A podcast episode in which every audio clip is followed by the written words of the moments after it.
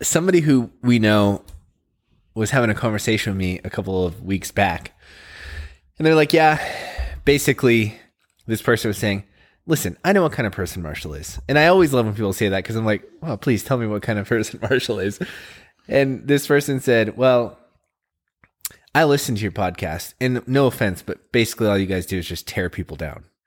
And I just, I don't think we do that anymore. I didn't react, but I was thinking, what do you listen to? Because I, I, I was thinking, do we do that? Like, I would not lie about it if I felt like, yeah, that's that's the, the name of the game. Mm-hmm. But I don't think that's what we do. no, it, if if anything, we don't do it enough. Yeah, I mean, I feel like I bite my tongue a lot. That's that's almost like um, spurring me on to want to start to tear some people down. I, I was even thinking, I was like, I guess in the early days, you could say we were kind of raging against liberals a little bit, maybe a little heavy handed with that. But other than that, I feel like we're we're just observationists. Yeah, we're just opinion givers that Yeah. with opinions that clearly matter. Clearly, I mean, our our following is growing from like four to like six. Yeah. Well, it's yeah, sure. Um, we're international, man. Just want you to know that. So I love your spin on things. you you know how I how much I was when I was in Greece, I was like talking to one of the bartenders there. Just had a really good connection with me, and um, Girl or guy? it's definitely a guy. Oh, okay. I mean, I just want to make that clarification so you didn't think I was like flirting, but I was with my whole family. Okay, and And you could flirt with a guy too. You're hey, you're you're in you're in That Greece. is that is true. When in Greece. hundred percent. That's that's one hundred percent true. I know we were it, we were at this one hotel for a couple nights, and the bartender just really liked us, and we were hanging out. And then my kids later were like, "Oh my gosh, that bartender! Like he gave us so much, so many tips, and and then he just like loved hanging out." And my wife was like, "Yeah, that's what happens when people just like to talk to Marshall. Like it's just." They like to talk to your dad, and um, anyway, we were talking with him, and we're, mind you, in Greece. Like it's halfway across the world, right? And then we're on an island called Paros, right? Just out in the middle of what I would like to call nowhere. And this bartender is talking to me about guess what? American politics. Really? American politics, yes. Huh. And I think he was kind of gently asking uh, about my opinions on Biden, and I let him know that I don't like him and think he's a like a terrible. And So like, what was this guy's opinion? Was he oh, like, he was he was like, oh my gosh, thank you. okay. And then uh, I I let him know that you know I'm a I'm a pretty avid Trump supporter. I don't know where this guy stands. And then he high fived me, Oh, and I was thinking, in what? response to that? yeah. Oh, and, okay. and so then so then it opened up this giant dialogue about politics and and I was tempted the reason I bring this up is because I was tempted to be like, here's my podcast, you know? And then Mm-hmm. you know why I didn't give it to him? Hmm. I was like, I don't know if I talk enough about politics to give you this. to make this worth it? yeah. Yeah. You know, it's funny, and we've said this before that in the beginning, early days of the podcast, well, not the early, early, early days, we'll just forget that ever happened. But the early, like, first six months, maybe even a year, we uh, focus almost exclusively on politics. And then I think we had an actual semi meeting where we're like, let's try to not make it about politics all the time. It was an official TOG meeting where the- in a all the board of directors came together and we and we brainstormed. we did. Yeah, and, well, and I remember just saying like we should probably tone that back, and I feel like we did a good job at that. We accomplished our goal, but now there's been like a year with very little politics. I'm kind of bored. yeah, let's get it. Let's get it back into it. Well, it's it's funny because you know, as usual, I don't like to tell you the topic, and not that I always have to come up with it, but I do. Yeah, And- that's yeah, that's a that's a Marshall move. yeah. Well, uh, what part is my He's he's got um he just does little power trip things in his mind that he he's like gotcha. I know he says that a lot. He's like in his mind he's like gotcha. I because because I come up with the topic, or because I I think that I am in Well, yes, that would that or- would be the move. It would be like uh I always come up with the topic. Yeah, and well- then and then now it's your thing where you're like. I, I deliver the topic. Yeah. Well, I feel like I made it my thing. You're right. So, because of my recent trip that I took and some of the inner workings that happened there, I was like, I want to talk. I do want to talk about politics a little bit, and uh, not just because I feel like we haven't, but because I'm it just it it always amazes me when you go to a foreign country and they care so much about our politics here they and and our country and i and mainly though i wanted to talk about and we can go wherever you want but i wanted to talk about the gasoline crisis that I feel like is a real thing that's happening because I left and came back and it's six thirty a gallon here uh, for premium. Right? Okay, well if you want regular, whatever, but I, that's that's ridiculous. Okay. Which which I I will uh, just jump ahead and say I recently pers- purchased a Tesla. Ooh. So I have not paid much One attention. percenter. So this is this is news to me. But I I will say that um, Are you serious? Yeah no I mean it's it's not. I in mean, that- is it seriously news to you that it's over? I mean, like I, I saw it on the big pilot sign. It no like other people have have made mention and I was like is that uh, for real like it's really like, ex- I'm not saying they have to make mention. You're driving on the freeway and you see a giant sign that says, you know, Gasoline. six dollars a ga- I mean, it's it's bright. Lights I don't on- I, I'm not even kidding you I don't pay attention because I'm usually either in a work car or I'm driving a Tesla and but it's like paying attention to the you know I don't though But it's paying attention to the economy. Yes, and I know you do. no but I don't like I don't You do. Though. There's a lot of things that you make mention that you're like, how do you not notice? I go, I don't know. I just don't notice. But I'm- you're a person who likes to pay attention to the economy. That's a part. But that's I like feel a like- crucial part of the economy. but I feel like here's the thing. It's just like when Biden got into office and I quit caring about politics. It's because I'm like, it's not going to get any better, right? So the gas thing, Ugh. I'm like, okay, it got bad. That was take weird approaches to things, and then I it got a little bit that. better. And they're, the the funny part was their big narrative that they're like, gasoline has not dropped this quickly and Right? Yeah, forever. they said that it dropped by like 15 cents for a month, and, And then they it just- shot up by 50 cents. and they So- kept saying the same thing, just the 12th straight month of drops. And the, and I, I like it because the uh, what's the guy's name in the the press conferences? Peter. Doocy? no Jim Acosta. no, no, no. The guy who's like a Fox News guy who presses. Uh, I'm pretty sure I got that right. But no, you got it way wrong. oh, I did get it wrong. You're Peter right. Doocy.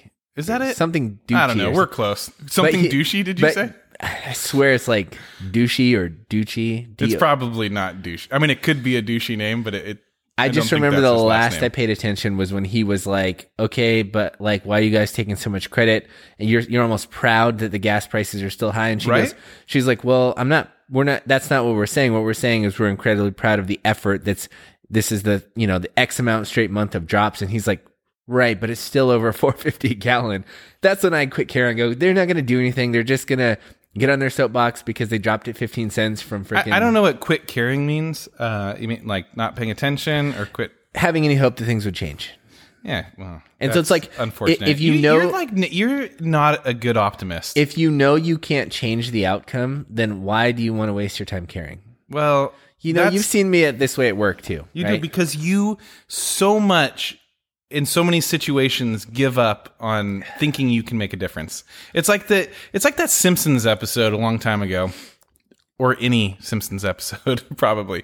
But the one where Homer's like, ah, my vote doesn't matter. Not, one vote's not going to make a difference. And then the election comes out, it's like, one by one vote. And you're like, mm-hmm, yeah, mm-hmm. see, I mean, I- I know that's like absolutely ridiculous, but if everybody gets on the train that you're on, mm-hmm. then yeah, it will end up not mattering. But if other people can get on my train, then maybe we get a momentum going. Okay. yeah, a movement. Yeah, that's true. But I, I guess Yeah, I guess, but I'm not gonna. I'm just gonna. I ha- I in do, my I do recognize this that I, I put a lot mentality. of effort into things that I think that I can make a difference in, and if I don't think I can, I put zero effort. I can disengage almost immediately. Yeah. and that is a drawback of mine. But here's the thing: Good. I'm glad you recognize this as a drawback. I do, but I look at people like you who put seemingly endless amounts of effort into changing people's minds, and I'm going, Mm-hmm. they're never, literally, never going to change your mind, man. You are literally wasting your time. And most of the time, I find that to be true that you're not changing anybody's mind. Well, maybe And then I go, don't you just hate wasting all that energy and time? I would tend to disagree with you there. I feel like you find a charge elsewhere. Whereas I go, what a drain on my energy. You go, I see you. Yes, that would be a drain if that's all there was, but you get charged up by people like A, thinking you're an idiot. B, is this guy serious? like, wow, I can't believe you said that. Like, you get a charge from those moments in those conversations, and that keeps you going. I don't I- get that though. Uh, it's an interesting assessment. I think that people's minds can get changed, but maybe not the person I'm talking to, right? So you're going, oh, the person that you're arguing with and debating with, their mind's never going to be changed. But there's other people that are listening, and their minds might have been like, oh, that was interesting. That was a good point. And man, the guy, that guy really sounded like an idiot in with his argument. You know? No, I will say this though, and I know this sounds like a very weird Aaron move to like drop back to some sort of boring historical mm-hmm. documentary. Okay. But watching as much on the Revolutionary War as I have, there's multiple times. I don't know how I didn't know this was going back that far. I should have known. There's been multiple times where I listened to some of the things that George Washington had to go through and how demoralized his men were. How many of them wanted to defect from the army? They were uh, deserting. They didn't. They were unhappy. They weren't getting paid, and he had to stand in the pocket for not months but years and keep the morale up and keep convincing them like we can make a difference. We can make a difference. And then look what happened, right? And if you didn't have a guy who was so strong willed like George Washington, then things like this wouldn't happen. So there you go. Count your check to myself.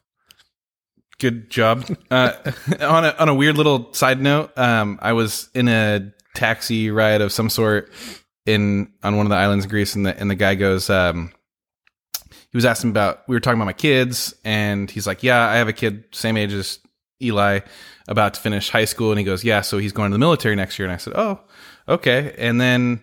I don't know, just the way he was talking, I said, I'm sorry, is he like have to go to the military? And he's like, Oh yeah, you have to serve 15 months in the military once you graduate from high school, it's like mandatory. Huh. And and then you can go do whatever. Which 15 months is a weird like I don't even know why they work on I mean I guess they do metric system and all that other stuff. So Still strange. right, that's probably why they do 15 months, which is a year and 3 months, Uh, Yeah. right? That's what, what a weird. Anyway, uh so he goes, "Yeah, in your country you you like pick, right? If you want to." And I said, "Yeah, we I mean you it's it's vol- completely voluntary, and you pick which branch of the military you want to be in. He goes, "Yeah, that's why you have an elite military." I was like, "Oh, that's Mm. that's your perspective on our military.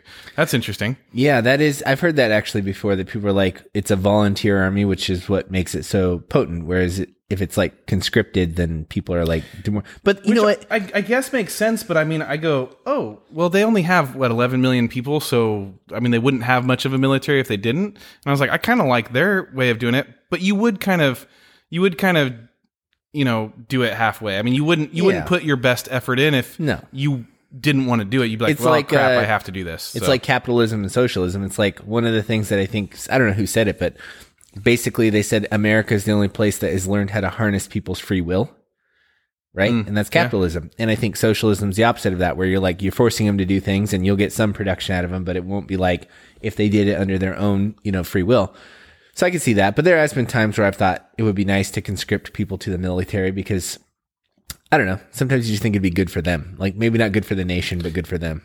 you would would you make it a requirement if it was up to you?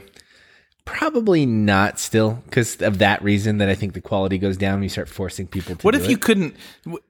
I feel like there there could be a way, and maybe this already exists. Actually, I think it kind of does. But like, if you couldn't pay your uh, student loans, wouldn't you couldn't just go to the military and get them paid for? Yeah, th- I think that's one of the big reasons that my sister went and she's still milking that because she got her undergrad degree paid for and then now she like I don't know. But can you do it the opposite? Can you go to school and then go to the military and get it paid for, or do you have to go to the military so. then go to school? Yeah, I think because I think you have to have served and been honorably discharged to qualify for the benefit. So why don't they why don't they open it up the other way and say, hey, if you want your school paid for, join the military now and we'll pay off your loans. That's true. Or or say sign up for eight years. Your first four years is college, right? Yeah, I'm just saying. But if these kids realize they made a giant mistake Mm-hmm. after the four years, or maybe they're in their their their if four years were done and they're two years in the workforce, going, oh crap, I have a lot to pay off, then join the military. Yeah. Hey, did you ever think about going to the military? Yeah, oh, I was full fledged, ready to go. Oh, really? Yeah. When you were a, like late teenager? Oh yeah, yeah. I had a giant aspirations of being a Navy SEAL. You know, as many Wow. kids do, I'm sure.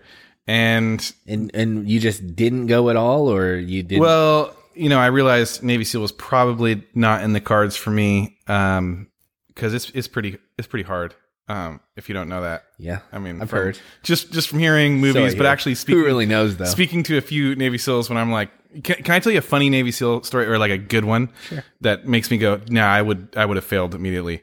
So, uh, I was speaking to one of the guys. He, I was at a conference and he was one of the guys on SEAL Team 6 and, uh, and so he was speaking at the conference afterwards. We got to do a, he did like a book signing. And so we got to have a special meeting with him if you were in this VIP club that I happened to be a part of. So, he's like i was um i was with one of my other guys and he had to do a training where you have to tie a knot underwater and it's this really complicated knot and he couldn't get it in the time allotted and so he kept going down and they said okay like this is your last try to tie this knot and, it, and if you don't get it you're basically out you're out mm-hmm, of the mm-hmm. program and you know you're not the best of the best So he goes down. The guy's trying it, and and he can't get it, and to the point where he swallows water and drowns. Mm-hmm. They pull him up out of the water, give him CPR, get him back to life, and his first thing is, "Did I get the knot?" And they go, "No, you didn't get the knot." He's like, "Oh man, I'm out of the Navy SEALs." And they go, "No, no, no, no, you're not out of the Navy SEAls. We wanted you to be willing to push yourself to death to get this, and that was the point of the exercise." Yeah. And you go, "Oh, okay, no, I'm not." yeah, doing- see, I'm not that's doing that. that's where I'm at. It's like, eh, have you ever been so cold or so hungry or so thirsty that you're like, I'll give up immediately just to get what I want, right? Mm-hmm. I've been there before where I'm like, okay, I'm done, I'm tapping out, and that's all that whole training is. And I know that I know there's like various phases, but I similarly I heard a story as a book that I read actually, and a, a guy named David Goggins, and he cycled through BUD/S like quite a few times, and he kept getting to the point where he would kind of quit, like for medical reasons. They go, "Hey man, you have this medical thing, you can." you- I could sign you out of here if you want. And he would take the easy road and go, "Yeah, doc, just kick me out so it doesn't look like I quit." And then the last time he was like, "No, I really want to finish." He cycled back through. He was doing all the running, all the swimming, all the knots, underwater dive phase, all that. And he was like, man, my legs really hurt. And he went in and he found out he had sh- fractured like shins or whatever. And so he didn't tell anybody. He taped his legs with duct tape and he finished out the entire process with duct taped ridiculous. broken legs. That's where I was like, yeah, not not into But, do- that. but doesn't that make give you a lot of encouragement to go? That's our military. yeah, And then I go, awesome. This and then when I why- hear crap about, oh, you know, we're, we we need them to not stop calling people gay and you know stop insulting them and yelling. I'm going, no, they can do whatever they want to make these guys Yeah. tough because Yeah. those guys want to be. They signed up for that. Okay, they didn't sign up to go, hey, be gentle on me. They signed up to be the best of the best. Yeah. and I feel really good about them protecting our country. totally. Yeah, it was. That's how I felt. I was like, well, I don't have to be a part of every club, and I'm not a part of that club, so that's that's enough. Well, I, I Let me just ask though, real quick, because you keep mentioning subtly that you were in Greece, and I never even talked to you fully about your Greece trip. How long were you there? When did you go, and how long were you there? Oh, um, I was there about ten or eleven days. Ten or eleven days. I mean, it, it's hard to judge because you go like forward in time, then you go back in time by ten hours. So you you like l- gain a day, lose you lose a day when you go there, and then you like gain another day. So your your traveling time is probably it's probably like eleven days with traveling, but maybe ten days there of living. well, you know, because I I put eh, my mom was like, "Hey, can you please?" I don't know who you send pictures to, but can I get on that thread? I know you send pictures to your friends. Can I can I get on that thread? And I got, Mom, I, I don't know what you're talking about. I don't send. I, it's not like I, I don't really do that. Um, but I I put them on Instagram. Like I'll put them on Instagram. I'll make a. I tell you what, I'll make a video and and I'll put it on Instagram, and you'll be able to see my updates. And so I did a little video TikTok Instagram reel or whatever. Yeah, you said, "Oh, I'll follow you up in a journal." And so I, I did day one, day two. You know, I kind of so I, I mentally kept track that way. And then it was like day nine, and that was my last post. And then I was like, "But I'm I'm still here and, and traveling." But it wasn't a day that stuff was happening. things, yeah. So I think it was ten days. You know, So family trip, right? yeah, my whole family. My Do you uh, normally do that? I know you've been never- on quite a few. Okay, so never you've done never that. done that. Was that fun or worth it, or was it a lot? uh, so I, I, all of the above. All- so fun, worth it, and a I, we, you know, my wife and I, we've traveled a, a lot and to a lot of different places, a lot of different countries. We love traveling. We like, uh, and especially my wife does. And my kids are like, "Hey, when are you ever going to take us? When are you ever going to take us?" And this trip kind of worked out from the cancellation of something else that happened in 2020. I had a credit, and we're like, fine, we'll take our kids. Eli's a senior this year, so it was kind of something we wanted to take him on. So we spent the time to get him passports, and yes, it was the it- taking our three kids was interesting, and and we wanted it to be enriching of some sort. So we said, hey, let's go to a a place that is either something that will be either poverty stricken or or biblical meaning to it, something that has some sort of enrichment, not just oh that's a cool country, let's go there. Like Australia is a cool country, but it doesn't. It's not poverty. Doesn't have any Yeah. um any, any historical background or, a biblical background. So I, I wanted something with that. And at the time, we were looking at the place that was the most open with COVID and all that. And Greece was one of the most open. We we wanted Italy, but they were a little bit more locked down at the time. And and Greece was on there and there's a lot of Paul's journeys and stuff in there. So we kind of read about that as we did it. And it was a really good experience because, um, you know, Greece, I don't, I'm not super familiar with it, but you get familiar with the place you're going pretty quickly. And, you know, Greek just, I thought that was kind of a dead language. I know it's not, but in your head, you kind of go, yeah, but the lettering and all that, that's ancient. but it, it's still used. And so when you see Greek lettering, you're like, oh, that's a that's a real thing. You, you guys, oh, you you do still do this. Still do that here. Yeah, that's that's kind of weird. Huh. And and and then um, there's it's made up of so many islands. You know, uh, it's a ton of little islands in the Aegean Sea, and so you, we went to a couple of them, and Greece. I don't know if you ever looked at a map of third world countries, first world countries, and second world countries. No, you never done that because I am sure I have, but I don't. it, it's kind of fun because you go, oh, what's a first world country? What's a second world country that nobody ever really thinks about, right? Mm-hmm. And then what's a third world country? Like China's a second world country. Mm-hmm. Africa, uh, Africa's not a country, but most of the countries in Africa are third world. Same with South America, but first first world's like America, most of Europe, Japan, and Greece is first world, right? Hmm. So I'm like, okay, they're really well developed. Um, but you go to these islands and you're like, I'm in a third world country.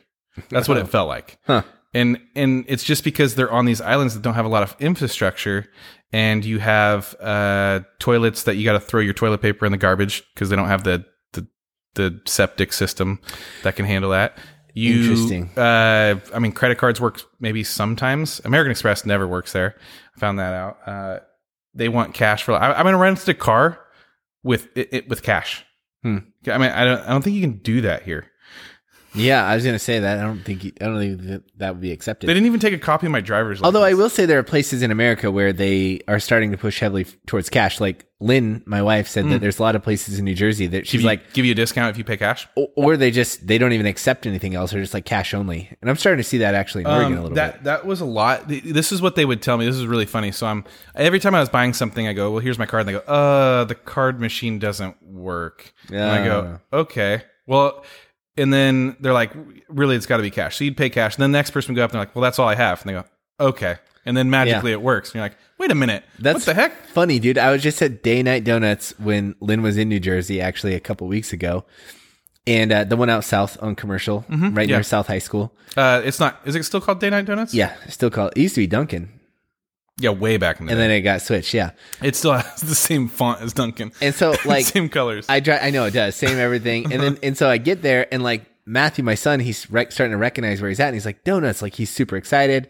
I unload him, I pack him in there. We stand in line, then we get up, and I see that it says "Oh, cash preferred." And I'm like, okay, not gonna pay cash because I don't have cash, right? I didn't plan for this. yeah. Well, the person right ahead Come of me, we're living in the future where I can Apple Pay. Yeah, I was like, I can just blink my eyes and it should pay for I it. was literally like, I'm just gonna point my phone at you and hope you would accept that. But Mm-hmm. the guy ahead of me, so I was like, all right, no big deal. I'll just pay with my card. Like they'll accept it. And the guy ahead of me, same thing is what you said in Greece. He goes, sorry, I don't have any cash. And they're like, are you sure you don't have anything? And he's like, no. And it was like kind of awkward. So then I felt uncomfortable. I'm like, Mm-hmm. I have no choice. I'm paying with a card. And so I was like, really sorry. I just have a card. And the lady was like, it's fine. And she really gave me like an attitude. And I was like, dang, what is going on here? Like, Are they like the? But I mean, if you were just a regular employee, would you care about that? no, they, I think they're the owners. You think they're yeah? yeah. that- okay, that's what I was Owner thinking. operators. I could just Well, tell. there were quite a few times when I would go to pay for card, and they were just like, "Well, I can give you a discount if you pay cash." And I was like, "Well, what kind of discount?" Mm-hmm. And it would. I, I mean, I remember I was buying something that was one hundred and thirty dollars, and like, well, it'll be hundred dollars even. I go, hundred. I saved thirty dollars. Yeah, dang, that's a okay. lot. Yeah, sure. Here's the cash. Huh. Yeah, and and I had. a- I mean, anytime you go to a, a foreign country, you probably should get cash um, Yeah. exchanged. In which I, so I did. I had quite a bit um, that I exchanged with the anticipation, like I don't know if my cards will work. I don't know what kind of country this is, so I just anticipate that Mm-hmm. because a couple countries I've been to. Uh, they just don't. And a few places I went to this time, they're like, yeah, that, that card didn't work. And you're like, that's weird. And all of a sudden you start feeling self conscious. But after a little while, you're just like, no, this is on you guys. Yeah. And I went to one place and I was talking to the guy about it, and he's like, eh, "We're like we're like 20 years behind. Greece is like 20 years behind when it comes to technology and cars." He goes, "By the time you know, give us 20 years, and we'll be up to speed on all this. Um, you know, other form pay, form of payments and." They, they give you a receipt for everything too. That's how you know they're behind. Like you need to sign this receipt. I'm like, dude, stop giving me receipts. And it's not just one; it's like two receipts every single time. Like, what am I supposed to do with these? Like, I don't See I don't that that. That is interesting. That's that's good stuff to know for like when you go there. Like I'm glad you've been to a lot of places because I know that if I go to these places, I'm going to connect with you and be like, hey man, what do I need to bring? What do I need to do? Where do I need to go see? I, I am curious. Uh, well, I am curious how much the entire trip costs, which you don't have to divulge that to me, but I'm going to ask you at some point Okay. because I want to know. Like, Well, I, I just know that it's a family of five. So I know that's to- why I'm so curious. I'm like, dang, either he had like an amazing deal and it really wasn't that much more expensive, or it was just like, ah, heck with it, we were just to go, okay. and it is what it is. yeah. so- so it's either of those. I'll. So that's coming. That Yeah. question will come down the pipeline. That's great. Um, would you do it again? Would you go back to Greece if you had, if you could snap your fingers and go back to the point where you're clicking and buying the ticket? Would you do that, or would you do something else? Oh yeah, no, I would do that. So it was a good trip. Yeah, I will tell you one of the things that I learned that I didn't I didn't know this. Um, I, I don't know that we take a lot of time to know other places, right? Like, why would we? And um, we take a lot of pride in the United States, as we should, right? I mean, my kids learned a lot, like uh, how n- awesome America is, right? Um, one of the things that in Europe, you you just two things that aren't prevalent: water and bathrooms. Mm. Okay, so you, if you have to go to the bathroom, they're just they're not there. And when you do, like, it may, you have to probably use a rest, uh, go to a restaurant to get one, and they may or may not have one. And then if you want to use a public restroom, if you can find one, a lot of times they charge you for it. Hmm.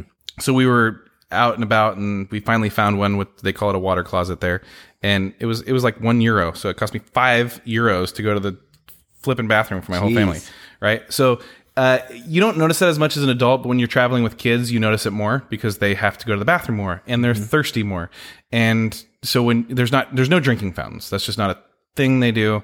And then um, when you go to restaurants, they don't give you water. You ask for water, and it's bottled water, so you're always paying for it. It's not like something that's free and abundant. Like you, you go to a restaurant here, and you could drink water all you want, and you're Right. like, yeah. I mean, like if you were from another country, you'd be like, this is awesome. Give me as much as you. This is.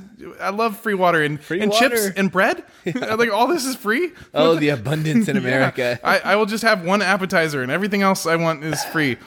That is funny. but they don't do that there. So that's that's some things you learn. Um, but one thing I learned there, I knew kind of about the Mediterranean, and then the Mediterranean has a bunch of other seas in it, like I call them, uh, you know, subsections of suburbs of the of, the, Mm-hmm. the sea. Mediterranean, and and they have the Aegean Sea, and it is amazing to swim in. I mean, the the water was the clearest, like clearer than water in Hawaii. Weird. It's it's so crystal clear, it's ridiculous. There's not really any waves because it's it's a sea. So there, so in a lot of parts that we went in, uh, some of them have like tiny little waves. I mean, tiny waves, but some of them were just like no waves whatsoever.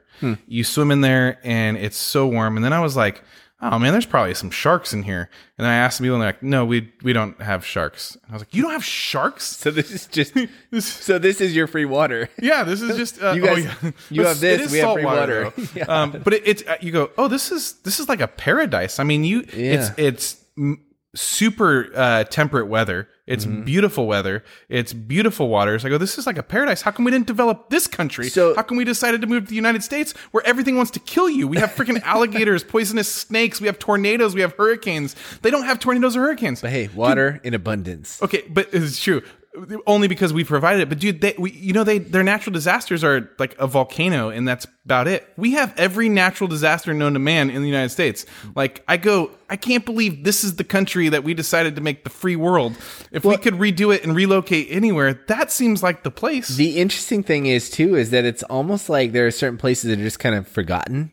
You know, like it's like nobody's paying attention. Nobody's going to war with Greece, right? Right. There's not a lot of new like politics coming out of Greece. I mean, they did have that bankruptcy situation back in like 2009, yeah, but do you remember that? Yeah.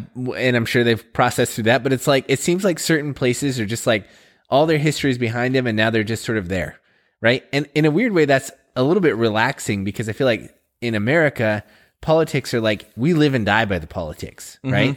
And we live and die by the affairs, social affairs, and like even right now, you and I at work, it's like I think every single day about politics. I think about what it's doing to the economy. I think what the economy is doing to my career. What's it doing to my paychecks? And I'm like trying to forecast and plan over the next couple of years. And like I'm really trying to. And I go, I'm sure there's places where they've just their way of life is just so antiquated, and their politics are just so they are what they are that it's just it is what it is, and you just live life. And It could be, but I, I, I know I was telling you about. I was sitting at the bar with that um, that bartender, and he was.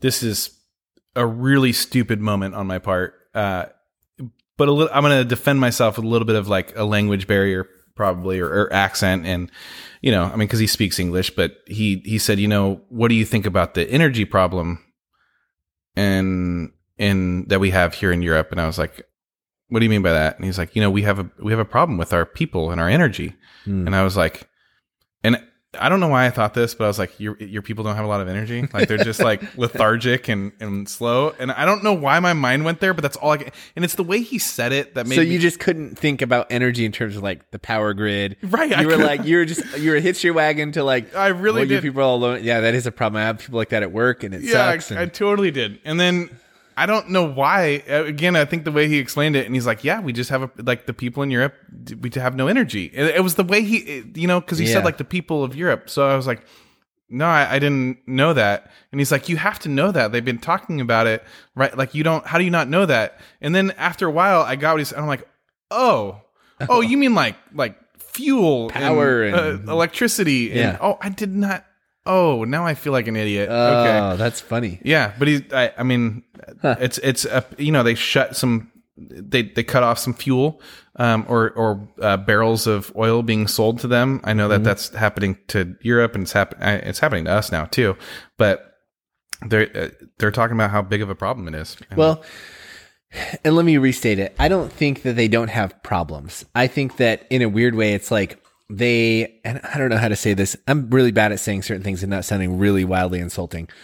I think that they've just accepted a cer- certain countries have accepted a certain level of living that it's like it doesn't matter to them, right? Like so I think about some of the poorer people in America and I go, I don't know that politics affects them in the same way as it affects a lot of like middle and upper class people, right? Like they can kind of weather the storm. Like if you live in West Virginia and you live and you live out in a trailer and you're kind of self-sufficient, you do a lot of hunting, you do a lot of fishing, and your job is not super dependent, maybe even seasonal, you don't notice a lot of the politics, right? And I think sometimes Sure. in countries like Greece, I go, yeah, but it isn't like they're, I mean, they're a first world country, don't get me wrong. Mm-hmm. But it isn't like America where everybody it has a certain level of living and luxury that everybody feels it when politics change. Well, that that could be true. I don't know without. I mean, I'm just a visitor, and and so it's a little bit hard harder for me to tell. Um, I I do know from all the places I've visited that American politics do matter to the rest of the world. They pay attention to it. I remember being in a remote coffee shop town in Africa, in uh, in Rwanda, Africa, and I'm sitting there, and some random guy is talking to me, and he's like, "So who are you going to vote for, Hillary or Trump?" And I was like, "What? Whoa. Why are you asking me this That in way down. Rwanda?" And you know, I mean, their culture was like, "No, no, women should never be president." You know, so that was his his big thing. But um, I was thinking, I can't believe you guys care about this. And they're like, yeah, what happens there influences everywhere. And and it makes sense because in a place like a lot of countries in Africa, they you know they they live off of I don't know if they live off, but they they benefit from a lot of people donating and and and bringing stuff to them. And if things aren't going well for us, they're not gonna they're not gonna be as charitable, right? Yeah. And I know when we were in Ireland, we were driving by some houses and they said, "Oh yeah, these are left over from the housing crisis of 08. And I go, "You mean our housing crisis of 08?" Yeah. And they're like, Wow. "Oh yeah, that affected us too." You know, how? That's Wow. crazy. See, right? I heard something recently, and I feel like I listened. One of the reasons I stepped back from politics in the last year is A, I don't like where politics are at, so it's just not fun to watch. And B, I feel like it, get, it gets redundant. You know, the arguments get redundant, the Yeah. sound bites get redundant. You just get tired of talking and thinking about the same stuff all the time. And I decided to tune out, so I did, and I've tuned back in recently where I'm starting to like try to put my thumb back on the pulse of like, because I know the midterm elections are coming up. There's some bigger things happening that might pique my interest. Sure. And I watched this little YouTube clip of a guy who went to places in remote parts of Europe. Like I think there was like an East German interview. And he was like, Hey, what do you think about America? And he was like, Oh, we look up to America. Well, we used to look up to America. Yeah, that's And, and, and basically, the narrative right now is like, we really admire America because you guys have a lot of stuff that people want in the world freedoms and liberties and, you know, luxuries, and you, you can live out your American dream. And it's like they really admire America from like 1980 and 1990. And they really are disappointed. So that makes you feel a little differently because it's like when you live in America, you basically just hear a constant America bashing narrative from Americans. Right. I mean, not from our side of the spectrum, but like the mainstream media is very anti America. Right. And so you kind of get like, maybe we shouldn't be so proud of ourselves all the time. Dude, and when they and when they talk about how racist of a country are, most other countries are way more racist than us. Way more. Way more. And There's I'm like, still I- slavery going on in countries right now. well, it's just the way that they talk about. I mean, a lot of European countries are very. They don't. They do not like the Chinese culture. They're and and they make that very known. Um, they are very much about their culture. Uh, they're Yeah. very much about. Uh, they they use terms like um, uh, bloodlines and things like that. Like they're very much proud of being. When you're like you're proud of being a German or a Grecian or a, or Italian. When you're an American, that means you're mixed, right? You're mm-hmm. automatically mixed. There's no hundred percent mm-hmm. American. Mm-hmm. The only way you're hundred percent is but just be, by being born or or, or uh, immigrated here, right? Like that's you're just American, and so there's no purebredness to that. But they're all about that, you know. And they and the sometimes the way they describe their their stories and telling me how like, um, you know, how proud they are of it. I'm like that that is extremely not okay. yeah. You know, I mean, if you were to say that in the United States, we'd be like, "Whoa, that's No, that's I- I- racist." but in you- there, they're just they're just proud of their culture. Yeah, no, I think that I've I've heard that too. I've listened to some podcasts of some people from other countries, and they're basically like, "Yeah, I'm a nationalist. Mm-hmm. I believe that I. I doesn't mean I don't think other nations should flourish. That's not what I'm saying. I just believe that I'm proud of my country. I'm going to do my best to do things that benefit my country." And I enjoy voting for people who are proud of their country. And it just, it, it smacked of racism immediately because I was like, oh god he's saying all these things that are going to make him look really bad. This guy's going to get shadow banned on social media. He's oh my god he's going to get canceled. And i'm going what did he really say wrong? He just said that he's he's just proud of his nation. He mm-hmm. wants to the best for his nation. And it's just interesting how that has been smeared so heavily in the last you know decade really that like to be proud of your country is basically to admit that you're a racist I remember when I was in, um, I went to school in Texas, and I remember Texas people are very proud of their state, and they're like, "Oh, it's the best." And I go, "Well, where have you been?" And they're like, "Well, nowhere. I've just been to Texas." And I go, "Well, you, then you're an idiot." Um, because you don't know that it's the best because you haven't been to like Right. the state that I've, you know, I, I grew up in, and you haven't been to California, and California is awesome, and they're like, no, Texas is better, and and that may or may not be true, right? But I feel like that is the ment- that's the mentality of the majority of the United States citizens. They're Mm-hmm. like, the United States sucks, and you're like, well, where else have you been? And they're like, whoa, I haven't really been anywhere else. Okay, Mm-hmm. Right. well then go other places. Yeah. It's like the, the the lady who um, interviewed Jordan Peterson, and she was like, um, "Well, how do you feel being a one percenter? How do you atone for that? Blah blah blah. There's people starving." He's like, "Well, how do you atone for being a one percenter?" She's like, "I only make thirty grand a year," and he's like, "Right. So in the world scale, you're still a one percenter. How do you feel being a one percenter?" And she was like, her brain couldn't process it, and it's like. It's like be thankful for what you have instead of just constantly trying to put yourself in the victim role, right? Sure.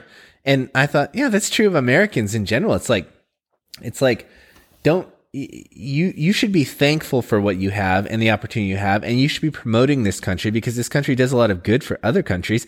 And listen you could get into the argument of whether we should be involved in foreign wars and we should be uh, policing the you know the world et cetera et cetera.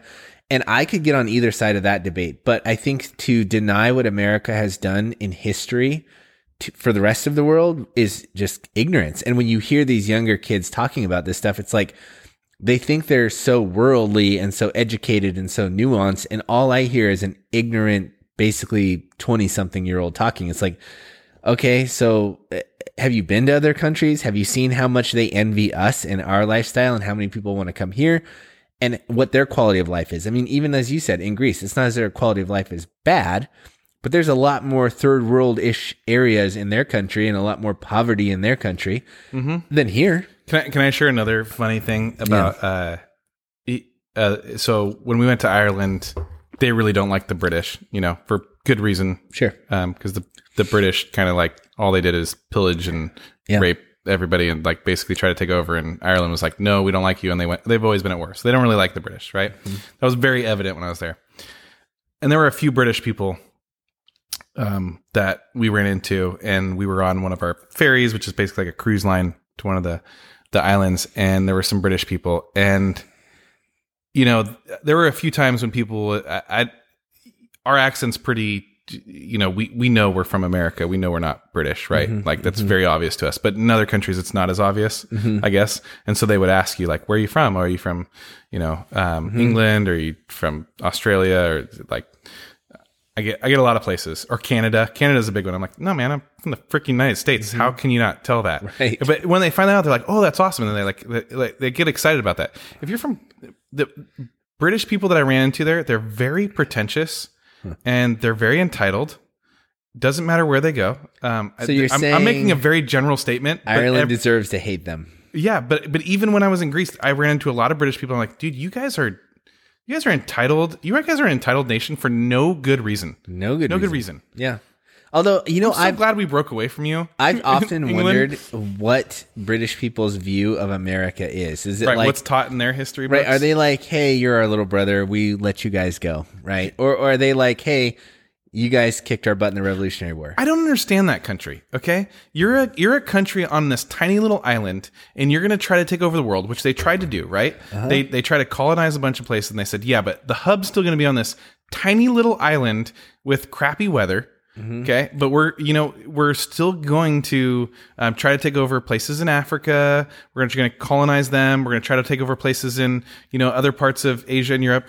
And and you go, but why did you not move your headquarters? Why did your headquarters stay right to a on- more like sustainable landmass Yes. where you couldn't get attacked from all sides. and- exactly that is is bigger and then instead you're like oh and then also yeah you you guys are going to break away from us go ahead and have this piece of land in in in the united you know in, in in the americas and then it's like wait no we have coast to coast we're covered and you have just like a tiny little again from any angle you could be attacked and and It- taken it's over funny because you hear these buzzwords throughout like your childhood and your youth about history, like the Louisiana Purchase, and you're like, I know what that is, kind of. But then when you really hear what it is, you're like, oh, okay, that makes a lot of sense, and like you feel kind of dumb for not like putting it together. But the Louisiana Purchase was like this entire middle section of America that I think from the french from the French, Yeah. the Fran- the France owned. But do you know the reason they sold it to us?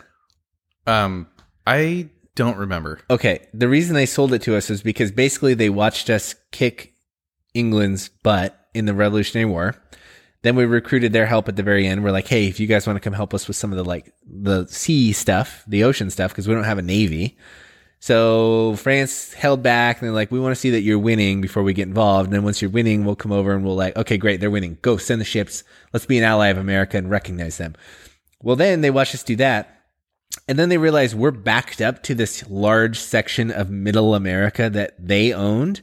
And so Andrew Jackson, who was the fifth president, was like, hey, basically, you should sell me this. And then whoever was in charge of uh, France was like, I'll sell you the whole, ha- not instead of sending you this, selling you this little piece, I'm to sell you the whole thing. And the reason he did is because he goes, how could I defend myself against them? in the middle like in the middle you would just own the middle because Yeah. there's nobody it's not like there's a heavy french population so Yeah. he's like you would either you just take it from me anyway eventually Mm-hmm. so i might as well sell it to you because sometimes people go why did they sell it so cheap to us they sold it dirt cheap to us and i was i i did always wonder i was like man why did they do that like it was a big piece of land and like how beneficial would it be for the french to own that section now but he's right he's like you guys would kick our butts and just take it anyways You know what's so funny about back in the day, and I and I'm going to just use that very loosely. Okay, just back in the day. But um, have you ever seen the movie 300? Mm-hmm. Okay, have you seen the movie Troy? Is it Troy?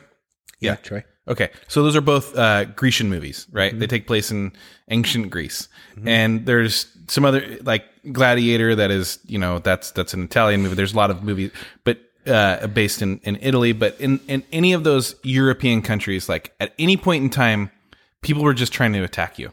I don't I don't know why, but you were always on the defense. it's wild Right. And so a lot of places that you go to, specifically when we were in Greece, it was like they built these towns. Like Santorini is on this giant mountain of a place. It's you, you it's insane to get to.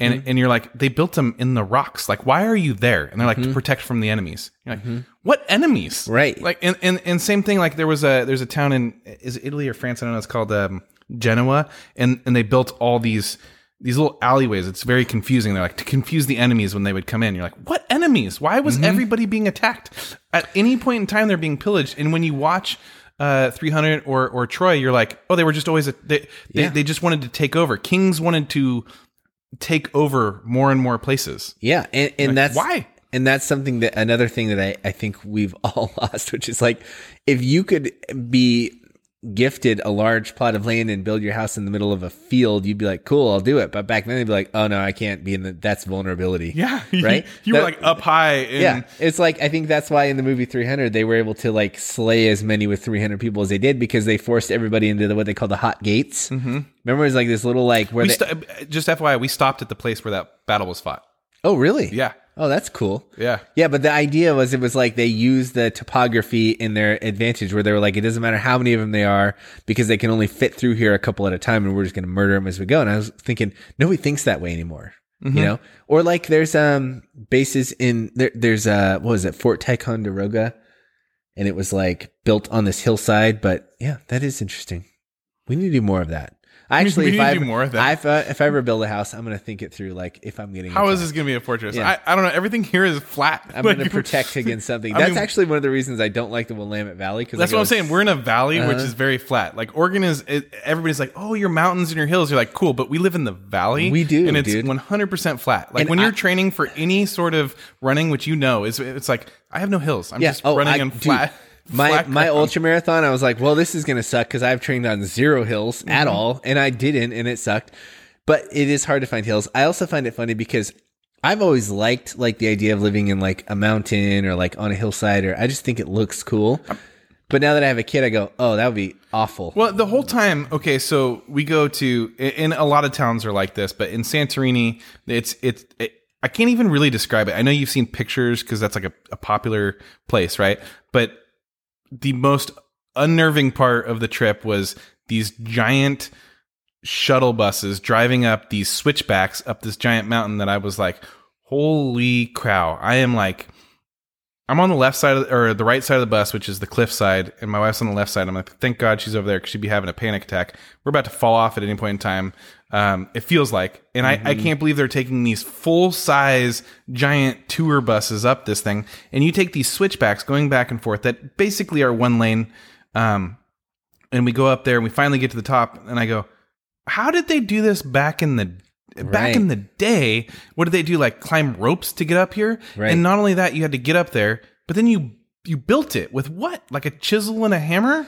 Like how did you build this? I just Yeah. like the the ancient things that are in Greece and Italy and some of those other places where they have like the Parthenon and the Colosseum and all that, and you're like, how did you do this? And they're like, oh, they used levees and they used like a uh you know crane like they had like a lever system. And you're like, cool. It would still take a lot of time though. Yeah. Like it, I understand the logic of how that would work, but how like how did it did you get it done? it's it, Did you go, "Oh, let's build this," and by the time my grandson is, you know, 85, he'll see it to fruition. Yeah. Yeah. Oh, I, I think that all the time because, I mean, that's one of the big uh, sort of question marks around like the pyramids in Egypt is like, how did they ever build that? Right? Like physically, Exactly. how they do it. Yes. And then you realize like some of the things like the aqueducts and, you know, things like um, just geometry in general, like math that they say that the Greek people basically figured out a lot of. So, like, for example, I think it's the Parthenon that they say it looks to your eye from a distance perfect, perfectly Yes, squared or whatever. correct. But they said that the trick that they figured out is in order to make anything square or any right angles look perfect to the naked eye, you actually have to be slightly off perfect. And Yeah. then it'll trick They you into talked about that. Yeah. And I was like, oh, wow, that's cool that they figured that out. And so now they have these perfect looking buildings, even though they're actually not perfect. Uh huh. Yeah, we went to the the Parthenon was really cool. We went there and, and toured the whole thing, and um, I'm gonna, we went out to dinner one night, and we decided my wife wanted to go to someplace fancy and booked it on the rooftop so you could see the Parthenon. It was really cool, and so she booked this place, and you, you know what it was called? Hmm. Nicest restaurant we went to in Greece, and guess what it was called? I don't have any idea. the Olive Garden. Oh, God, dude. Yeah, it- she goes. You I- probably had to double check. You're like, is this the Olive Garden? Yeah, Are you she, for real? She booked a reservation. She goes, babe, we're going to a really nice place called the Olive Garden. I go, I know what the Olive Garden is, babe. it's not, and it's not that nice. oh, that's funny. Do they have soup, salad, and breadsticks? I, It's like a parody of itself. It's like the best of Greek came to America and turned into a crappy chain restaurant, and then magically it was it- like just just for clarification, it 100 percent was not the, not the Olive Garden of because you know we didn't get free bread and water. It was way worse. right. There was no yeah, and there was no breadsticks and and Funny, dude. super salad, but yeah. So there for about nine days. Did you feel like it was a trip where you it was more mostly family oriented, or did you feel like you got a lot of time to just be with your wife and like go? Oh no, that stuff? didn't happen. So the the other thing is the the hotels in the United States are amazing. Okay, hotels in Europe are like, eh, whatever. You know, I'm in there. The, I, I- Europe has a different mentality. You're you don't stay at your home very much, right? Like their their apartments are small. The the places that you live are small. They're, you're really supposed to just be out and about. The elevators are ridiculously tiny, two people max. Wow. And and so when you're a family of five and you have two people max in there, you you kind of got to plan that out so you don't just leave a kid sitting in a foreign Right. country in the lobby of a hotel. Right. You know, so there would be a lot of times where my oldest would go up with my daughter and then my um, Rachel with Gianni and then I would take the stairs. You know, um, and and then the hotel rooms they do. Uh, you know, we had to stay in two hotel rooms most of the time, and because they would do a, a triple and a and a double. But what they do, even in the the double bed, is just two beds put pushed together to make a king bed. It was never like a, a full king in any hotel room I was ever in. And then the amenities are not the same at all. And then you you have like the television is you get maybe one channel that speaks English. Weird. Maybe. That that's probably gonna make you feel so foreign. Like if you've ever even been to another like another state and you're like watching their TV and you're like, I don't know any of these channels. But it's not like that you'll you'll watch them, but America does the best television. We just we just do. We make the best movies. We make See, the this best is the thing that bothers me. I and I, I want to travel more. I have not traveled much at all, really, to be honest. And I, I want to travel more, but every time everyone talks to me about traveling, they're like, "Oh, dude, like my wife, she's been to Europe multiple times, been all over, and she's like, "Ah, I don't know, it's cool and it's good. Like you you can get a lot out of it, but she's like, it's just not as developed as America. She goes, No. so so it's like it's in a weird way you feel like, oh, you just you find yourself missing America when you're there. And she goes, it's not a bad thing though. no, I, and she wasn't complaining. She was just basically saying like, yeah, it is as cool as everyone says, but it's like not what you expect. One of the things she said that um, I thought was funny was she goes, I noticed that in Europe, all the houses are way older. Like they're Mhm. just there's no new houses, and I don't know what why that would be, but I was like, that's strange. Why are there no new houses in in Europe? Like no, every, all the houses are just old. Well, and and the other thing is, it's like it's um it's different too. So Greece has 11 million people that live there. Okay, um, four and a half of them, four and a half million, live in Athens. Oh wow, So you go, wow, that's the majority of the like almost half. I know it's not quite half, but Yeah, almost sure. half of it live in one freaking city. Yeah. So um, that in and of itself changes the dynamic of the whole country, right? was it tourist friendly? Oh yeah, I mean, um, it's weird because English is definitely. I don't know if it's nationally known as the second language, but um, other foreigners would come and they, if they didn't obviously speak their language, so they would use English as the transitional language. Oh. So you have people from Palestine or you know uh, the Middle East, and they're they're using English to to talk to the other Grecian people that obviously they speak Greek and they maybe speak Israeli and they're they're speaking English as Yeah. the as the transitional language. Um, every stop sign is says stop on it. So either stop is stop in Greek or they just use American stop. It's kind of hmm. weird. Did you did you feel like you did more touristy things, or did you find off the beaten path stuff? I feel like we did a mixture of both, but I feel like anywhere you go, you got to do touristy things. I said this to my kids on the way back. I said, "Hey, if we were going to ever visit Oregon, if we had never been here, what would you guys do? What would you guys do? Because I feel like sometimes we're not touristy enough in our own Yeah. hometown, right? We don't experience that. You go. I remember I grew up in San Francisco. You know how many times I've been to Alcatraz? One. Zero. Oh, really? Okay. Well, that's a, Why, that's, why would you go to Alcatraz? I live here. Like Yeah. I don't need to go there. And then um the the trolleys that everybody talks about the trolley. You know how many times I've ridden the trolley? Maybe once. Like why would I ever ride the trolley? Well, that- it's not efficient. That's like the first time I went to Crater Lake was when my wife moved here from New Jersey. And my wife, and I give her a lot of credit actually because she came to Oregon and she was like, you know, the first year for sure, she was like wowed. She was like, the scenery here is just breathtaking. And oh my gosh, the mountains and like, it's crazy. And she, every time I would take any time off or any vacation, it was like, babe, let's go to the ocean. Babe, let's Yeah. go to Crater Lake. Babe, let's go to this mountain. Babe, let's go to, and I was like, oh my gosh, I don't, uh, it's Oregon, like woohoo. We but, went but you would go there, and I'm like, okay, yeah, that's pretty cool, and it was nice to see it through her. we eyes. went wine tasting at um, in Hood River so much. I've never done. We did this cycle tour. We'd like rode bikes and stuff. We drive by the uh, Multnomah Falls again, and we're like, "Hey, there it is." And we're like, "Oh, cool, yay!" And I go, "Guys, do you know how many people come here to just visit that? Yeah. You know how many people like I go wine tasting and I go, "Oh, where are you from?" They're like, "We're from Texas. We paid a lot of." They don't say it exactly Yeah. this way, but I'm interpreting. We paid a lot of money to fly out here and go wine tasting. You go, "Wow, that's crazy." So if you were to be here as a tourist, I go, "Man, we would probably what would we do? We'd take the Portland Spirit and get a tour on the Willamette." And, Right.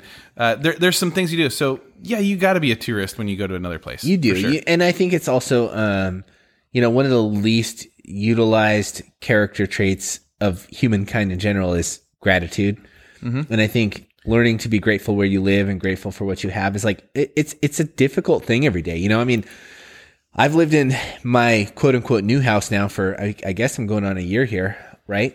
And I'm when I moved in there, I was like, oh my gosh, so nice. I love this house. It doesn't need anything, but how quickly you just out outgrow that gratefulness, right? And you Oh, just, yeah. you're just kind of like, yeah, cool. You're already eyeballing the next house, possibly, or more things you need at your house just to really be happy. And then sometimes I just have these days where I go, gosh, everything went wrong today. You hear about all the worst things in the world. It's just one of those bad days where you're like, gosh, this sucks. And you come home and you're like, this is where I get to live. Not just my house, but my have community. To, you have to constantly. I I mean, like uh, this is. I feel like I do a pretty good job of this, tooting my own horn. But I mean, I I remember just so many times on the trip being like, "Thank you, Lord, for this opportunity." Like this Yep. is. I'm having so much fun with my kids, um, but then also just being blessed of where we live right now. I mean, you know, um, I mean, like we live in a anybody right now in the United States lives in a decent sized house in comparison to places in, Yeah. in, in Europe. And then um, the car, the, the biggest car I probably saw was a Range Rover Sport. I mean, it's and most of the. I, I- when I rented a car, it was a uh, Fiat Panda. Do you know what a Fiat Panda is? No. Yeah, because they don't make them in the United States. They're they're smaller than the Fiat 500. Okay, Funny, It- dude. it- it's small, um, and most of the cars there are tiny, and you start to get an appreciation for them. You know, we do you like smart cars? Smart cars. The yeah, Oh, the little. yeah. No. No. Do you like the little Fiat 500 convertibles? No. No. No. None, none of us like them. No. There, you're like, that's kind of a cool car because you you Very appreciate European. that it's like you, the roads are so small. You need those cars. And No, so that's true. And, you and start I to think appreciate that, that. when you watch things about other countries, you realize how minimalistic they live in certain ways. Mm-hmm. And that there's something nice about that. And I think that sometimes it's like you see this direct correlation between having more and having more desire for more, right? So it's like the more you have, the more you want.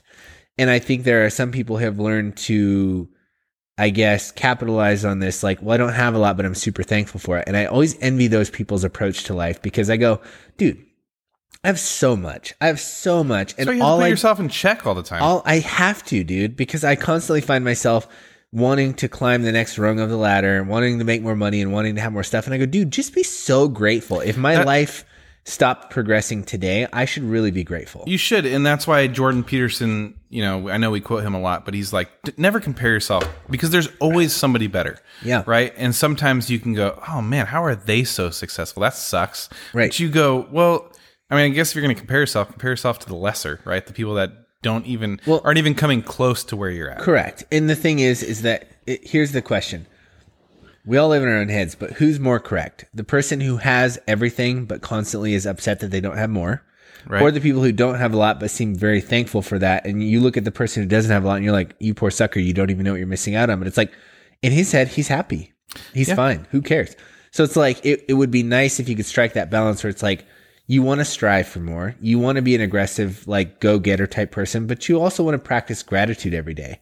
And I think that that is something that in America we've lost our way with. And I think one of the reasons that we talk about European countries, you know, talking about America in such a positive light when you don't hear that here in America is because we've lost that gratitude. We've we've become so ungrateful for all the amazing things that we built and the quality and standard of living that we have.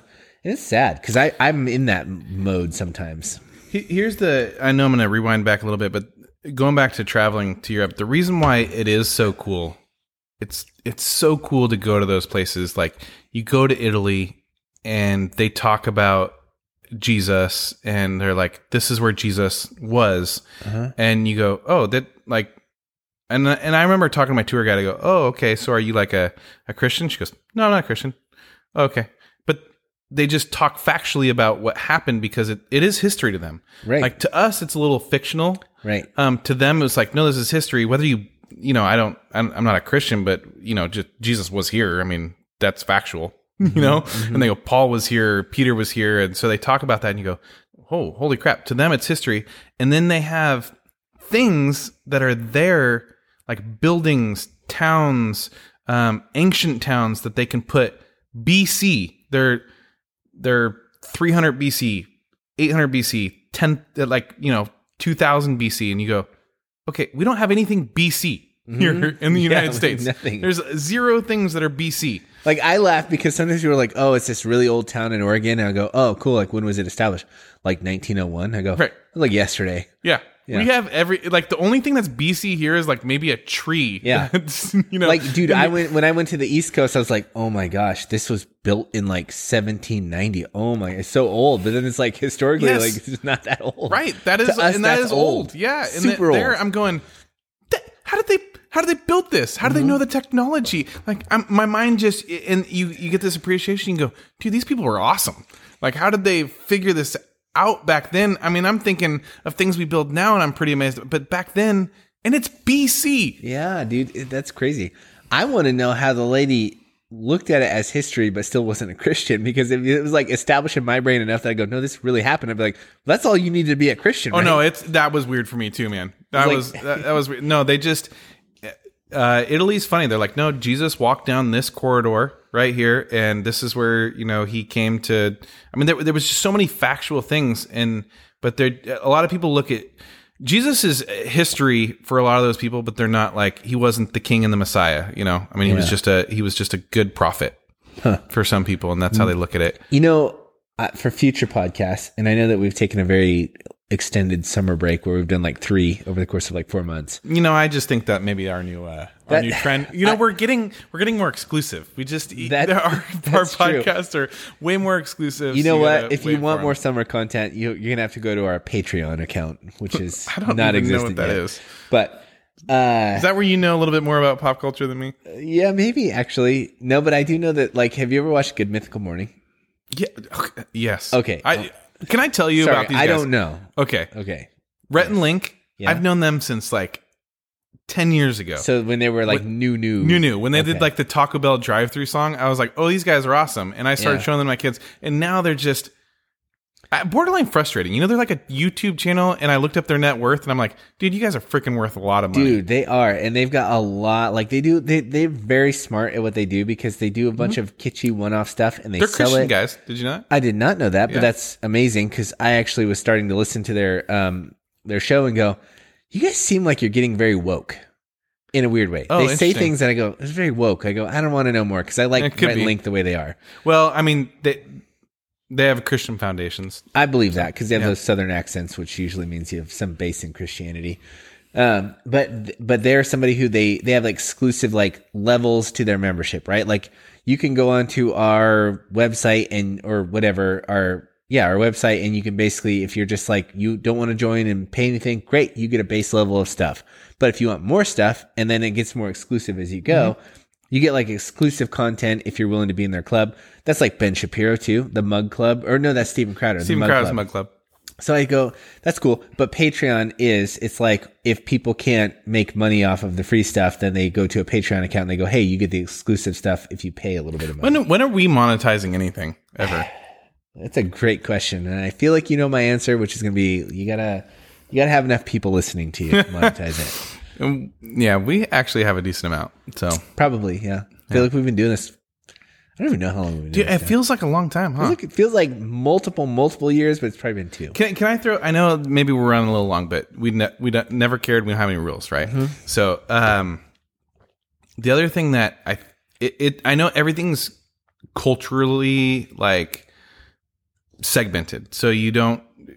I'm gonna say Europeans are kind of rude, Mm-hmm. but maybe it's just their culture. Sure. Uh, but they're freaking rude. Um, mm-hmm. and and you get to the United States and you go, you know, sometimes we we bash on our culture, but we're a very polite culture. Mm-hmm. And I know even from East Coast to West Coast, you you face that, right? I remember coming here and you know people talk to you in the grocery line like, "Why are you talking to me? Shut up," you know. But that Yeah. we're just like we're kind of friendly on the West Coast. I would say we're probably one of the best on the West Coast. I Southern is fake friendly. They're friendly, but I Yeah. that's a bunch of Have you ever seen that map that's like regions of America that sound nice versus are nice? And it was like in the South, sound nice but aren't nice. Yeah. Right? Like, oh, bless his heart type of thing. yeah, which means f you. Means F you, or they're very judgmental, or on the East Coast, they're very like, they're very rude, like, like, Mm-hmm. I can't wait, what are you freaking doing? But they'll help you, right? Yeah. And then it was like in the, in the uh, West, it was like sound nice and are nice. Yeah. So we're both. Yeah, I 100% agree with that. And, and that's not just me being biased because that's where I live and, and, and I'm from. But we're in Europe and there's just like a couple different things. And this isn't just Greece, this is like other places I've been to. You get off the, when an elevator comes up, what do you do? An elevator comes Yeah, if up. an elevator is coming up and you're waiting to get on it, what do you do? Do you wait for them people to get off or do you just get on the elevator? Oh, I wait for other people. You to wait get for other off. people to get off, right? No, no, no. That's not the way they do it. They just get on, and you, it's like this battle of fighting through a crowd all of a sudden. weird. Because you're like, no, can you just wait for the people to get off and then you get on? That's how it play, works. right. Right? Okay. And then if you're on a bus or a plane and uh-huh. you're in the back, do you wait for everybody else to get off or do you just dart to the front as if you have privilege over I wait- everybody else? I get annoyed that people stand up on the plane when we land, like alone. Like, just just wait you your know- turn. You know how this no, goes. no, no. Yeah, I mean, literally, I got on a, I got on a. So it happened many times, but the last time I, they didn't have enough ba- room in at the back for all the bags, so I had all my kids, so I had extra bags. So they're like, "We'll put them in the front of the bus." And I said, "Okay." And they said, "You can get off first to remove your bags, so that everybody else can get off." I said, "Great." So I sat in the front, and I said, "I'll get my bags off first. I even told the people on the bus that's what I was going to do. I was like, "Ah, I didn't have enough room, so I put my bags up here. Don't worry, guys. I'll get off first, and I'll I'll move them out of the way." Nope. Lady in the back darted up, jumped over my bags, and then got off. And I was like, "What is wrong with you? Where? What are you racing to?" And how, that's so rude. And then uh. Gianni is like, "Dad, I keep getting pushed. Everybody pushes me out of the way here. They just they push me, and he and he was getting frustrated by it. And I go, "Sorry, son. you're just a kinda kid in Europe. Your value is much Yeah, less. I don't I don't know what to tell you. It's just kind of how they are. well, that's interesting. I I feel like I'm excited. Maybe it's not rude for them. I don't know. Maybe it's not. Maybe it's just cultural. It's like New York. It's like you know, you just rude to people, but don't nobody takes it personally, right? Yeah. I, I think I'm excited because I think I told you before that there was a period in my life where I feel like I was single and I was, I felt like I was making a lot more money because I was single. You and I- always are when you're single. You're Yeah, always no, that's what I'm saying. Yeah. Like, I felt- it's not just a feeling. I it was felt true. wealthier because I was single, Yeah. except I had roommates, and I was And, like, and when you don't have kids, also and I- it's not just a feeling, man. It's- I wasn't married, I didn't have kids, and I was like, okay, this is great. Maybe I should travel now. But I was thinking, nah, I don't have any interest in traveling alone, right? Mm-hmm. I didn't have a girlfriend at the time.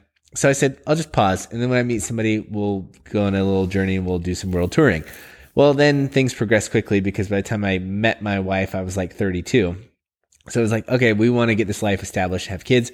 So all the traveling plans have been on pause now for like six years.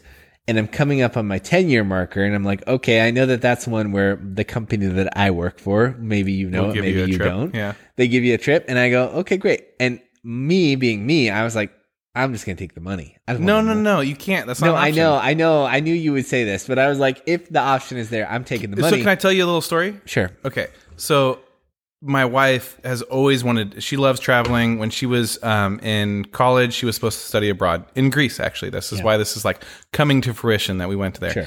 And um, and she got pregnant. We had our son Eli, and so she didn't get to go on that um, study abroad program. She loves traveling. Me, I'm like, I don't. I don't care. Why would I care? Why would I want to leave this Amer- amazing United Mm-hmm. Amazing States? place, yeah. Okay. So don't care. Uh, work gives me a trip to Paris, France. Um, 2014, 13.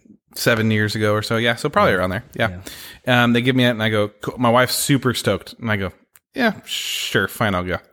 We go. I have a blast. I go. It's fun to see other cultures. Hence starts our traveling career. Oh, interesting. By the way, side note, I didn't know that was the beginning of it Yeah.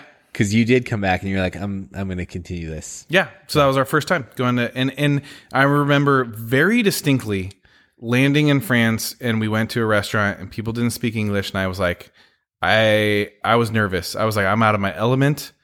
Uh, I don't know what to do here. It's not like you can just be like, uh, "Donde está el baño?" because it's Your, your France. Marshall your Marshall charm doesn't work anymore. Yeah, like I've been to Mexico and stuff, like, but that doesn't count. You know, when you go here, it's like they don't, and so you just immediate, com- uh, you're outside your comfort zone, and and it got more relaxing as the time went on.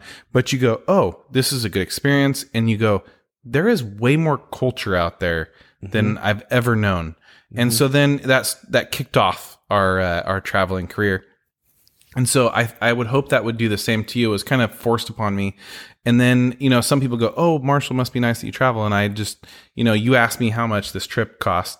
You said you're going to ask me. Um, and regardless of what the trip costs, uh, it, I always tell people it's an allocation of money, right? It's it, whether or not you think you can or can't afford it. Like we choose to, to travel. Mm-hmm. I have two bathrooms that need to be redone at my house Mm-hmm. um, they are not remodeled because we choose travel over remodeling. So or it's like some people, and and I I get into this too, where it's like they get so focused on paying off all debts that it freezes them for ten years or twenty years, Mm-hmm. Yeah. right? Or or their whole life, and it's like debt may or may not be there. You're always gonna have debt of some sort, unless you're really lucky. You're like you're gonna own on a, have a house and a car, and so it's like I think that's a good way to look at it. And you know, one of the I know this is gonna shock you, but one of the most uh, impactful moments of my financial life not most that's over dramatizing it but something somebody said to me that meant a lot to me was kara who was like i think i had paid for a whole wedding my whole goal was to pay for the wedding cash i was like i don't want to come out of i don't want to lo- have a loan sure. and i'm not saying our wedding was a lot of money but it was a lot of money if you're paying cash right Yeah. I mean, I saw what you did with the alcohol. I feel like you did it right. You budgeted well and you ended up with a lot, but you did a lot of the $5 wines, which was perfect. Yeah, You did it- it, actually. I like, I would, I would say I- you did it right. I give credit to my wife for for the planning, but I was like, okay, great. And then Kara was like, well, where are you going to go to honeymoon? And I go, I don't know, man. I think we're just going to go somewhere local. Like we've already spent a lot of money on this. Blah blah blah. We ended up going somewhere local, but that's because we were both just so tired. We were just like, dude, we don't want to go Sure. on a big thing. We just want to like chill and relax and not be too far from home. And Kara was like, nah, you should go somewhere. And I said, I know, Kara, but I just spent like a bunch of money on this wedding. And uh, and she goes, I would agree with her. she goes, put on your credit card. Just put it. And I go, that's, you're the last person I would ever I would to think say that too, yeah. And she goes, put on your credit card because it's not going to matter in a decade, but what's going to matter is the memory. Yep. And that meant a lot to me because Kara is a person who I look at as like, she's like me. She puts fiscal responsibility first. She budgets to the penny. She's Yeah. cheap where she needs to be. And she penny pinches. And so for her to say that, I was like, wow, that's interesting Where did you go? I, we just went to Bend. Oh, okay. Bend and stayed for like four days, and we were like, let's go home. I'm tired. But it made me think about you and with your trip. And I go, I know I give you a hard time that you're one percenter, but I go, I know that you you've probably got the money to pay for it, however you want, credit, cash, whatever. I'm sure you could do it either way.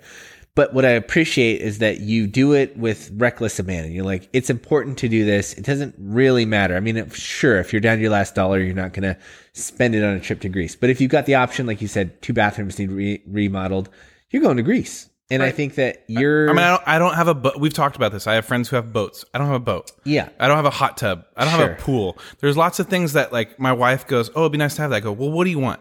To do you want travel do you want a hot yeah. tub or do you want to go traveling?" Yes. Because it's it's 5 to 7 grand for a hot tub or it's 5 to 7 grand to go Yeah. traveling. What do you which one and, do you want? And I think that's a really good way to look at it because it's like, uh, I- I think I always think there's going to be this point on the horizon where, you know, and this is what took me so long to have a kid, this magical point on the horizon where everything aligns and you know it's the right time. And that point never really comes. And dude, when you're single, like I mean, not single, but when you don't have kids and it's just like you and Lynn, like when Rachel and I travel, it's not very. Uh, uh, our Ireland trip was a amazing deal we got.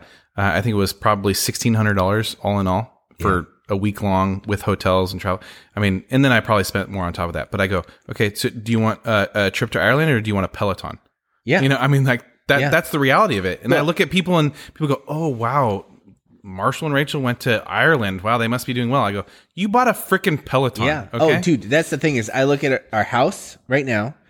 I look at our home gym. I look at the Peloton. I look at these various things that we spend money on, and I go, there's a trip to Greece. There's a trip to Paris. like there it is. I just Yeah. I did it in a different way and I justified it differently. Yeah. And I so yeah, It's it's good. funny because people think what we do is unattainable. It's it, it's literally just choices, right? It's choices Yeah. for sure. Yeah.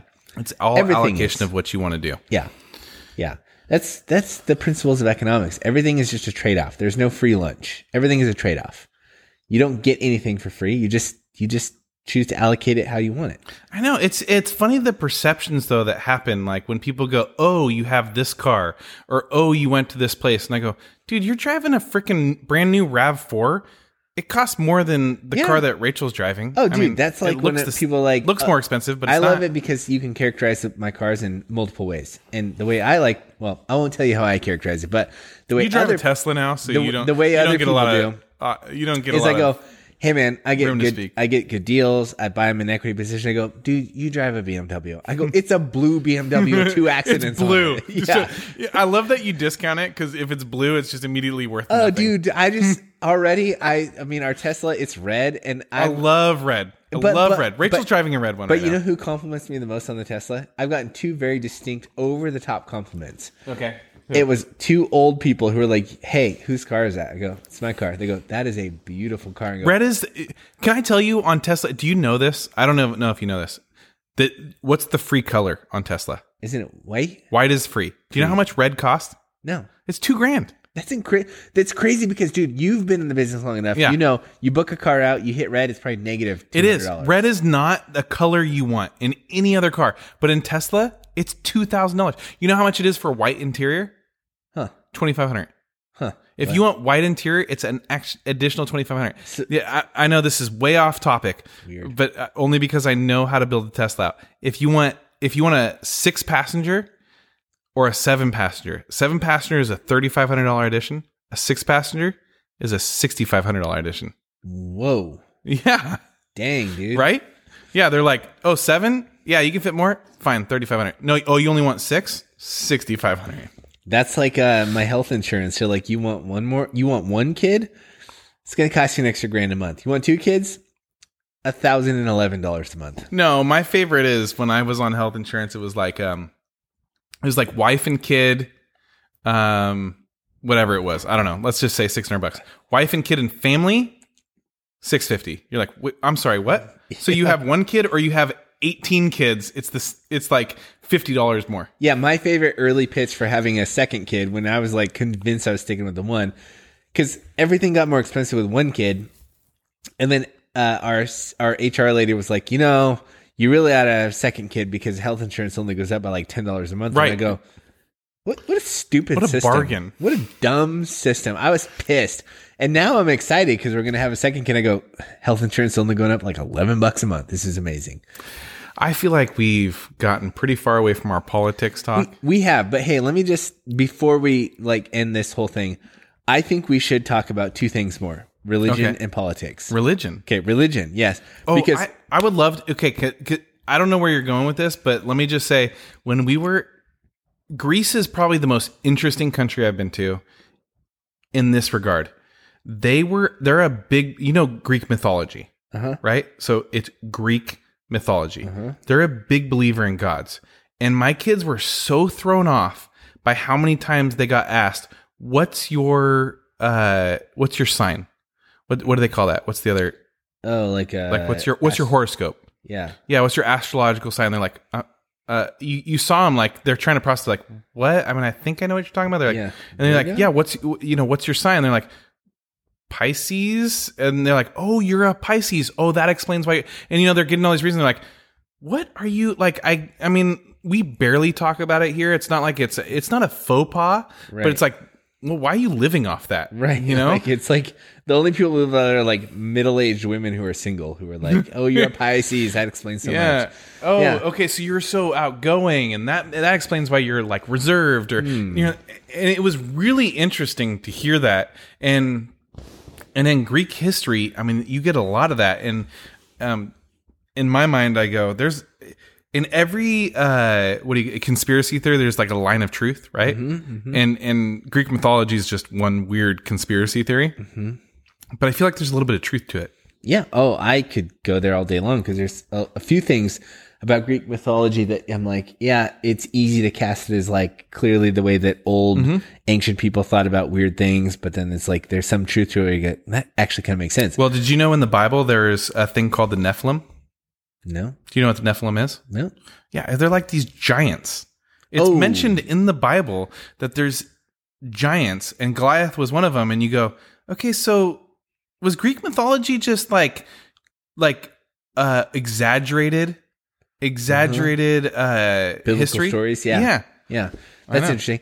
Well, politics because I think we're about to come upon a pol- political season. Sure, let's get back into it. So we Let's need to get dive back, into that. And we need to have opinions on that. We need to plug back in. And yes, I know our people aren't in office. I right don't now. care about them. We can lose listeners. This But- point. We can afford to lose listeners at this point. We've got when you move up to twelve to thirteen listeners, you can afford to lose You can them. get down to 10, no problem. The second thing is religion because I think we had one. I mean, you talk about religion quite a bit um, on your end of things, and I think that everyone is under, everyone understands a little bit that you're probably a little bit more religious than seemingly I am. We had our one Dennis. Just King. more knowledgeable. That's all. That's true. You're a theologian, as we. theologian. We as much as you're an economist, I'm a theologian. um, but I think it would be really interesting to talk about that a little bit more because I've got some more nuanced ideas about it now. Good. Well, I'll let. Hey, I'll let you pick the topic next week. Great, thanks. Um, or next time we do the podcast. I'm not going to commit to next week. Next season. Also, um, yeah, yeah, that's fine. Okay. Yeah. All right. Great. We should have an angle though. Politics and religion. We should really get back into the the taboo stuff. We've been playing it safe for too long. Yeah, I love it. We've been really just spurting out our opinions about anything. Let's get back to the the dirty stuff. Good. I'm I'm hundred percent game for that. So the two opinionated guys are about to become really the two opinionated guys. Oh, we're so opinionated this Mm-hmm. this electoral season. We're gonna be so opinionated on these topics. Not even funny. Well, this episode ran a little long. How much? Hour and twenty minutes? Is that okay? Is that serious? Wow. Yeah. Twice as long as I usually like to be here. There's no way that's twice as long. We're usually right in an hour. We're like 0.2 over. Feels like forever. Yeah. Well. All right. Well, thank you for listening to the two opinionated guys. I'm Marshall. I'm Aaron.